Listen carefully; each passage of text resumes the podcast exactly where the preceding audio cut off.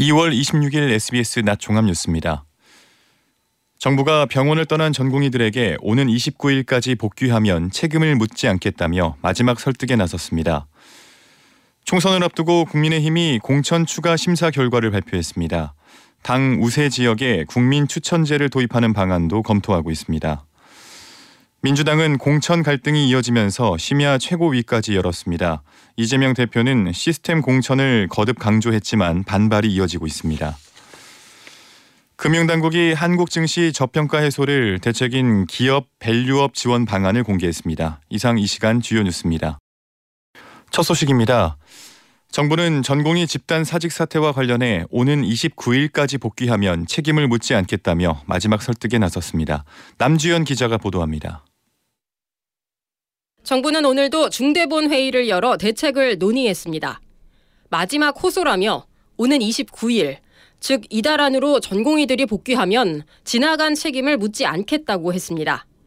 강경하기만 했던 정부가 마지노선을 정해 설득에 나선 건 응급실 등 의료 현장 상황이 상당히 엄중하기 때문입니다. 정부는 그러나 복귀하지 않을 경우 법과 원칙에 따라 대응하겠다는 경고도 빼놓지 않았습니다. 3월부터는 미복귀자에 대해 최소 3개월의 면허 정지 처분과 관련 사법 절차 진행이 불가피하다는 겁니다. 이런 가운데 사직서를 제출한 전공의는 만 명이 넘고 실제로 근무지를 이탈한 전공의도 9천 명이나 되는 것으로 집계됐습니다.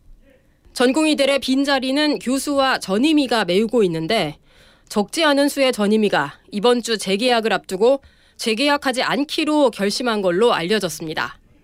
의대를 졸업한 예비 인턴 상당수는 임용을 포기한 것으로 알려져 3월에는 대학병원 의사 30%가 사라질 거란 경고가 나오는 겁니다.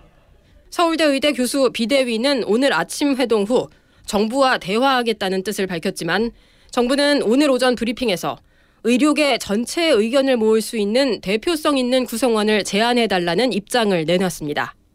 보건복지부는 또 전공의 공백을 메우기 위해 진료 지원 간호사, 이른바 PA 간호사의 업무 범위를 명확히 하고 이들이 법적으로 보호받을 수 있도록 시범 사업을 시작하기로 했습니다. SBS 남주현입니다. 교육부가 2,000명의 의대 정원 증원분을 대학별로 배분하는 작업을 다음 달까지 마무리할 계획이라고 밝혔습니다. 증원 폭을 줄이거나 다음 주로 예정된 대학별 최종 수요 조사 기한을 연장할 계획도 없다고 선을 그었습니다. 앞서 교육부는 의과대학을 설치 운영하는 전국 40개 대학의 공문을 보내 2025학년도 의대 정원에 대한 수요를 3월 4일까지 제출해 달라고 요청했습니다. 총선을 44일 앞둔 오늘 국민의힘 공천관리위원회가 공천 추가 심사 결과를 발표했습니다. 권성동 의원은 강원 강릉에서 단수 공천됐고 이원모 전 대통령실 인사비서관은 경기 용인갑에 우선 추천을 받았습니다. 이성훈 기자입니다. 친윤 핵심인 사선 권성동 의원이 자신의 지역구인 강원 강릉에서 단수 공천자로 낙점돼 5선에 도전하게 됐습니다. 대통령실 출신인 이원모 전 인사비서관은 경기 용인갑에 우선 추천됐습니다. 이 전 비서관은 서울 강남을에 공천을 신청했지만 양지 출마 비판이 일었고 결국 지역구 재조정이 이뤄졌습니다. 현역인 윤두현 의원이 불출마를 선언한 경북 경산은 조지현 전 대통령실 행정관이 본선 진출을 확정했습니다. 조 전 행정관은 총선에서 무소속으로 출마한 최경환 전 경제부총리와 맞붙을 예정입니다. 서울 영등포홀에선 박민식 전 국가보훈부 장관과 박용찬 전 당협위원장이 친윤계인 박성민 의원이 현역으로 있는 울산 중구에선 박 의원과 김종윤 전 국회부의장 보좌관, 정현국 전 청와대 대변인이 경선을 치르게 됐습니다. 경기 군포도 이영훈 최진학 후보자의 경선을 통해 본선 진출자를 가려낼 예정입니다. 공관위는 당 우세 지역에 국민 추천제를 도입하는 방안도 검토하고 있다고 밝혔습니다. 서울 강남 가불병과 서초울 등에서 기존 공천 신청자 외에 후보를 추가로 추천받는 방식을 고민하고 있다는 겁니다. 아직도 공천이 대거 보류된 TK 지역은 이르면 이번 주 안에 공천 방식을 확정할 전망입니다. SBS 이성훈입니다. 공천 갈등이 이어지면서 민주당이 심야 최고위까지 열었습니다. 이재명 대표는 시스템 공천을 거듭 강조했지만 반발이 이어지고 있습니다. 장민성 기자가 보도합니다. 서울 마포갑 전략지역구 선정에 반발한 노웅래 의원이 단식 농성 중인 당 대표실을 대신해 어젯밤 심야 최고위는 민주당 당사에서 열렸습니다. 회의에선 비명계 강병원 의원 지역구인 서울 은평을에 친명계 원외 후보 김우영 강원도당 위원장을 경선으로 함께 올린 데 대한 반대 의견이 터져나왔습니다. 홍익표 원내대표와 고민정 최고위원은 현직 강원도당 위원장이 지도부의 주의 조치에도 은평을에 출마하는 건 적절하지 않다는 의견을 제시한 걸로 전해졌습니다. 4시간 동안 이어진 회의를 마치고 나온 이 대표는 시스템 공천을 거듭 강조하며 불가피한 부분을 이해해달라고 말했습니다. 오늘 민생 행보에 나선 이 대표는 공천 관련 언급은 자제한 채 전세 사기 문제를 고리로 윤석열 정부 비판 공세를 폈습니다. 당내 반발은 이어졌습니다. 광주 광산갑 이용빈 의원은 경선 상대이자 당대표 법률특보인 박균택 전 고검장에게 신인 가산점 20%를 부여한 걸 두고 검사 기득권 특혜를 인정하는 결정이라고 직격했고 경기 화성을 출마를 준비 중인 비례대표 전용기 의원은 새로 신설되는 화성 정 지역구에 본인을 넣은 여론조사가 돌고 있다며 기획성 편파 판정이 우려된다고 비판했습니다. 이런 가운데 울산시장 선거 개입 의혹으로 1심에서 실형을 선고받고 항소한 황운하 의원이 당의 단합과 승리를 위해 총선에 출마하지 않겠다고 선언했습니다. SBS 장민성입니다. 김종인 개혁신당 공천관리위원장이 최소한 원내 교섭단체를 구성할 수 있는 의석을 확보하는 게 목표라고 밝혔습니다. 원내 교섭단체를 구성하려면 의석수가 20석이 넘어야 합니다. 김 위원장은 또 향후 공천 일정에 대해서는 개혁신당의 인적 자원이 그렇게 풍부하지가 않다며 오래 걸리지 않을 것이라고 말했습니다. 우리나라 증시의 고질적인 저평가 문제를 해소하기 위한 방안이 공개됐습니다. 7월부터 상장사 스스로 기업 가치를 올릴 계획을 공시하도록 하고 세제 지원 인센티브도 제공할 방침입니다. 박예린 기자가 보도합니다. 신흥국보다 우리 증시가 상대적으로 저평가돼 있는 이른바 코리아 디스카운트를 해소하기 위한 세부 방안이 오늘 발표됐습니다. 우선 상장 기업이 자율적으로 기업 가치 제고 계획을 연 1회 공시하도록 했습니다. 7월부터 기업이 직접 3년 이상 중장기 목표와 도달 시점을 제시하고 구체적인 경영 방안을 담게 됩니다. 자율공시인 만큼 의무는 아니지만 세제 지원 등 다양한 인센티브를 줘 참여를 유도합니다. 공시를 의무화에 강제성을 부여한 일본 사례가 아닌 정보를 공개해 시장이 판단하도록 한 겁니다. 6월부터 상장 기업 투자 지표를 순위별로 거래소 홈페이지에 공개하고 우수 기업의 자금이 유입될 수 있도록 관련 지수나 상장 지수 펀드 ETF를 연내 출시할 예정입니다. 코리아 value up 지수는 3분기 공개 예정인데 금융 상품 연계를 통해 일반 투자자도 투자 가능합니다. 또 매년 기업 value up 표창을 통해 모범 납세자로 선정하고 법인세 감면 등 세정 지원이 제공됩니다. 이외에 더 적극적인 주주 환원을 유도할 수 있는 구체적인 세제 지원안은 추후 발표합니다. 그동안 value up 프로그램 공개 기대감에 크게 상승했던 금융, 보험, 증권, 운수장비 업종은 차익 실현 매물에 오늘 하락세를 보이고 있습니다. SBS 박예린입니다. 지난해 세무당국이 개업과 폐업을 반복하며 거액을 탈취하는 이른바 먹튀 주유소에 대해 처음으로 기름 압류 조치를 했습니다. 이런 주유소들이 파는 기름이 어디서 왔나 추적한 결과 해상 면세유로 확인돼 관련 업체들을 상대로 세무조사에 나섰습니다. 임태우 기자의 보도입니다. 국세청은 해상 면세유를 조직적으로 빼돌려 시중에 불법 유통시키는 데 관여한 20개 업체에 대해 세무조사에 착수했다고 밝혔습니다. 외항 선박에 공급해야 할 해상 면세율을 빼돌린 급유 대행 업체 6곳, 불법 유통에 가담한 판매 대리점 3곳, 빼돌린 기름을 소비자에게 판매한 먹튀 주유소 11곳 등이 조사 대상입니다. 지난해 국세청이 기업과 폐업을 반복하며 거액을 탈세한 이른바 먹튀 주유소들에서 압류했던 기름 일부가 해상 면세유였던 걸로 확인됐기 때문입니다. 급유 대행 업체는 정유사가 지시한 외항선에 해상 면세유를 넣어야 하지만 중간에 일부를 빼돌린 뒤 브로커를 통해 판매 대리점을 거쳐 먹튀 주유소로 불법 유통했던 겁니다. 문제는 이들 업체의 탈세에만 그치는 게 아닙니다. 황 함유량이 많은 해상 면세유가 가짜 석유 제조에 이용돼 환경 오염을 유발하고 국민 건강을 위협하는 겁니다. 세무조사에 착수한 국세청은 해상 면세유 운반선의 저장 탱크를 확인하고 석유관리원의 성분 분석 등을 함께 진행하고 있습니다. 차명 계좌와 명의 위장, 무자료 매입 같은 고의적인 탈세가 확인되면 조세범 처벌법에 따라 엄격히 처리할 방침입니다. SBS 임태우입니다.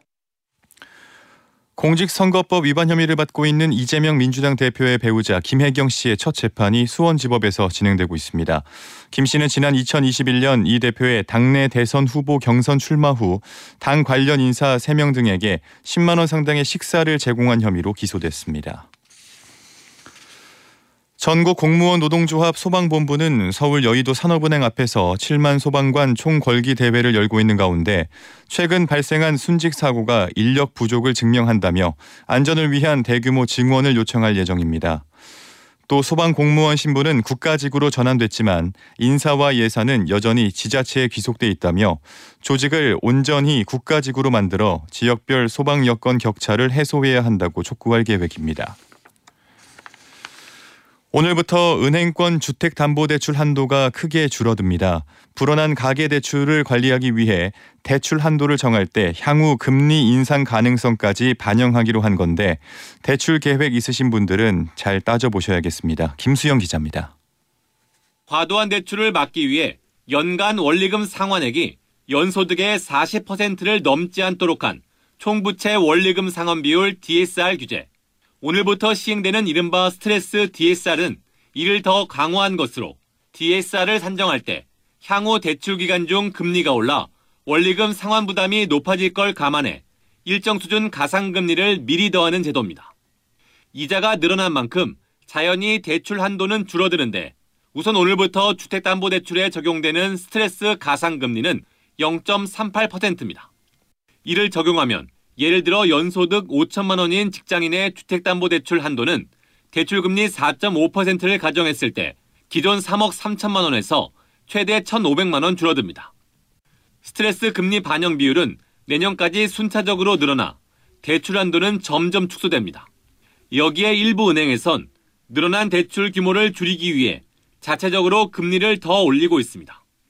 올 하반기부터는 주담대뿐 아니라 신용대출과 제2금융권 주택담보대출까지 스트레스 DSR 적용이 확대될 예정이어서 은행 문턱은 더 높아질 전망입니다. SBS 김수영입니다. 경찰청이 오늘부터 4월까지 음주운전과 난폭 운전 등을 집중 단속합니다. 유흥가, 골프장, 진출입로 등 단속 지점을 정해 상시 음주 단속을 벌이고 계약철을 맞아 어린이 보호 구역에서도 집중 단속에 나섭니다. 또 상습 음주운전자는 차량을 압수하고 동승자의 방조 행위도 처벌하는 등 엄정 대응합니다. 난폭 운전, 초과속 운전 등에 대해서는 암행 순찰차에 탑재된 무인 단속 장비를 활용해 집중 단속할 방침입니다. 이스라엘 하마스 전쟁의 임시 휴전과 인질 협상에 대한 기본 윤곽에 관련국들이 합의했다고 미 백악관이 밝혔습니다. 워싱턴에서 남승모 특파원입니다. 제이크 설리번 미 백악관 국가안보 보좌관은 잇따라 방송에 출연해 현재 파리에서 진행 중인 이스라엘 하마스 전쟁의 인질 임시 휴전 협상에 진전이 있다고 확인했습니다. 미국과 이스라엘, 이집트, 카타르 등 4개국이 협상의 기본 윤곽에 합의했던 겁니다. 협상이 진행 중이라며 구체적인 내용은 밝히지 않았습니다. 앞서 현지 언론은 하마스가 인질 40명 정도를 석방하면 6주간 휴전하는 내용의 협상안을 미국 등이 이스라엘에 전달했다고 보도했습니다. 설리번 보좌관은 며칠 안에 확고하고 최종적인 합의에 도달할 수 있길 바란다고 밝혔습니다. 피란민이 밀집해 있는 가자지구 남단 라파를 겨냥한 이스라엘 군사작전에 대해선 민간인 보호 계획 없는 대규모 군사작전은 안 된다고 거듭 강조했습니다. 네타냐후 이스라엘 총리는 미 CBS 방송에 출연해 모두가 노력 중이라면서도 협상이 타결될 거라고 장담할 순 없다고 말했습니다. 하마스가 망상적인 요구를 버렸다고 말하긴 이르다며 그들이 합리적인 상황으로 돌아온다면 진전을 이룰 수 있을 거라고 강조했습니다. 하마스 측은 이에 대해 네타냐후 총리가 유혈 사태를 지속하면서 협상을 하겠다는 것이라며 협상 의지에 의문을 제기했습니다. 워싱턴에서 SBS 남승모입니다. 출퇴근길에 벌어진 사고라고 해도 근로자가 교통법규를 위반한 사실이 분명하다면 통상적인 업무상 재해로 볼 수 없다는 법원 판단이 나왔습니다. 서울행정법원은 교통사고로 숨진 A씨 유족이 근로복지공단을 상대로 유족 급여 및 장의비 부지급 처분을 취소하라며 제기한 소송을 최근 원고 패소로 판결했습니다. 온라인 거래 사기 사건에서 계좌번호 등을 이용당한 판매자가 돈을 떼인 구매자에게 손해배상 책임을 질 필요는 없다는 대법원 판결이 나왔습니다. 대법원 일부는 B 씨가 A 씨를 상대로 제기한 부당 이득금 청구 소송에서 이 같은 취지로 사건을 파기환송했습니다. 이어서 오늘의 날씨 양태빈 기상캐스터가 전해드립니다. 아침에는 반짝 영하의 추위가 함께했는데요. 낮 동안은 비교적 온화하겠습니다. 오늘 서울의 최고 기온이 9도, 남원이 11도, 통영은 12도로 일교차가 10도 안팎씩 벌어지겠습니다. 기온 변화 참고해서 옷차림 갖추시는 게 좋겠습니다. 내륙은 이제 구름 사이로 맑은 하늘이 드러나고 있는데요. 오늘도 동해안 지방에는 눈이 내리겠습니다. 강원도 산지의 최고 7cm, 강원 동해안과 경북 북부 동해안 지방에는 1에서 최고 5cm가 예상됩니다. 아침에는 안개가 짙었는데요. 이제는 기온이 오르면서 많이 옅어지고 있습니다. 오늘 낮 동안 내륙 날씨 무난하겠습니다. 다만 날이 따뜻해지면서 일부 서쪽 지방은 일시적으로 미세먼지가 나타날 수 있겠습니다. 이번 주 목요일에는 전국에 비가 내리면서 주 후반 또다시 꽃샘 추위가 찾아오겠습니다.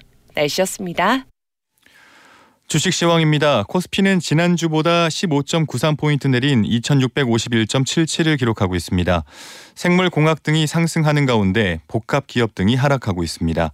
코스닥은 1.24포인트 오른 869.81을 기록하고 있습니다. 서울의 현재 기온은 8도, 습도는 40%입니다.